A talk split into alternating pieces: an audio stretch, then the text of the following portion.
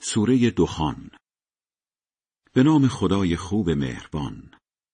ها میم به خود این کتاب روشنگر قسم که ما آن را در شب مبارک قدر فرستادیم. البته ما همیشه هشدار دهنده بوده ایم. همه چیز به صورت کلی در علم غیب الهی هست ولی در این شب جزئیات مشخص می شود قطعا انجام این کارها به فرمان ماست و همه چیز را ما میفرستیم. اینها همه لطفی از طرف خدای توست. زیرا فقط اوست شنوای دعاها و دانای نیازها. همان صاحب آسمانها و زمین و آنچه میان آنهاست. البته اگر یقین پیدا می کنید. معبودی جزو نیست به دنیا می آورد و از دنیا می برد همان که صاحب اختیار شما و اجداد شماست. افسوس که بتپرست ها با ایجاد شک و شبه حقایق را به بازی می گیرند. ای پیامبر منتظر روزی باش که آسمان دودی قلیز و خفه کننده به وجود بیاورد که همه مردم را فرا بگیرد. این همان عذاب زجرآور است. ها التماس می کنند خدایا شر این عذاب را از سرمان کم کن که ما ایمان خواهیم آورد. چطور حالا از خواب بیدار شدند؟ با آنکه قبلا پیامبری با سراحت سراغشان آمده بود. آنها از پیامبرشان سرپیچی کردند. برخی می‌گفتند دیوانه است! و برخی می‌گفتند این حرفها را یادش دادند به هر حال ما شر عذاب را برای مدت کمی بر می داریم ولی در قیامت دوباره با آن روبرو می شوید. روزی که به سخت ترین روش عذاب می کنیم. بله ما انتقام می گیریم. قبل از آنها هم فرعونیان را با فرستادن پیامبری بزرگوار همچون موسا امتحان کردیم. موسا گفت یوغ بردگی از گردن بندگان خدا بردارید و آزادشان کنید و امورشان را به من واگذارید. زیرا من فرستاده ای قابل اعتمادم. مبادا با انکار پیامبریم در برابر خدا گردن کشی کنید. زیرا برایتان معجزه ها و دلیل های آشکاری آوردم. از اینکه به من بی و اهانت کنید به صاحب اختیار خودم و شما پناه می‌برم. اگر به من ایمان نمی آورید لاقل دست از سرم بردارید. بعد از آن که حرف موسی به گوششان فرو نرفت خدا را صدا زد. اینها گروهی گناهکارند و مستحق عذاب. خدا فرمود بندگانم را شبانه از شهر خارج کن چون تحت تعقیب هستید. از دریای شکافته شده که رد شدی آن را به حال خودش بگذار. قرار است فرعونیان در آن غرق شوند.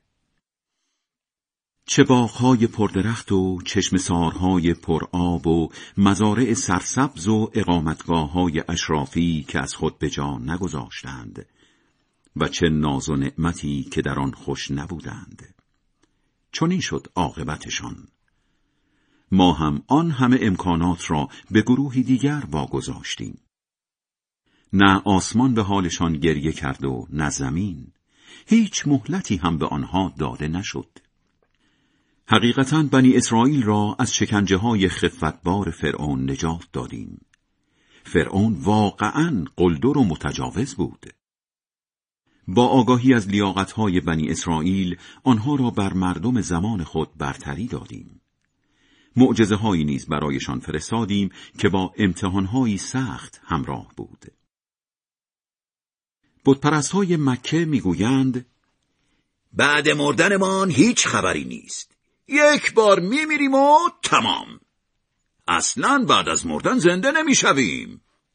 اگر راست می‌گویید پدران مرده ما را زنده کنید. بتپرست های مکه برترند یا قوم تبع و اقوامی که قبل از آنها بودند. همه را نابود کردیم چون گناهکار بودند. آسمان ها و زمین را و آنچه میان آنهاست از سر بیکاری نیافریده ایم که حساب و کتاب و معادی در کار نباشد. آسمان ها و زمین را فقط بر اساس حکمت آفریده ایم. هرچند بیشتر بتپرست ها نمی‌فهمند. به یقین روز قیامت و داوری روز قرار ما با همه آنهاست. همان روزی که اصلا کسی به درد کسی نمی‌خورد و هیچ کمکی به آنها نمی شود. مگر به کسی که خدا به او رحم کند چون فقط خداست شکست ناپذیر مهربان. در آن روز درخت زقوم خوراک هر سهلنگاری است که وقتی خورده شود مثل فلز مذاب و آب جوش در شکمها قل می‌زند.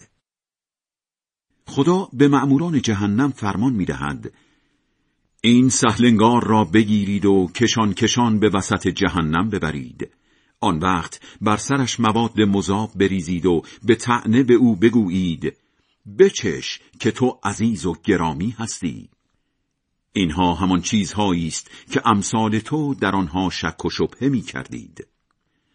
در مقابل خود مراقبان در جایگاهی امن و آسودند. در باغهایی پردرخت و کنار چشمه ها روبروی هم نشستند و لباسهای ابریشمی نرم و نازک پوشیدند. این است زندگی بهشتیان. همسرانی زیبا چشم را نیز هم نشینشان کرده ایم. آنجا هر میوه ای را که باب میلشان باشد سفارش می‌دهند بی آن که برایشان ضرری داشته باشد آنجا هرگز مرگ را نمیچشند فقط یک بار آن هم در دنیا مرگ را چشیدند. از همه مهمتر خدا از عذاب سوزان جهنم حفظشان می کند. اینها همه لطف خداست. بله این است آن کامیابی بزرگ. خلاصه اینکه برای فهم ساده تر قرآن آن را به زبان خودت یعنی عربی فرستادیم تا به خود بیایند. ولی فایده ای نداشت. پس چشم به راه عذابشان باش که آنها خودشان هم چشم به راه عذابند. خدای بلند مرتبه بزرگ راست می‌گوید.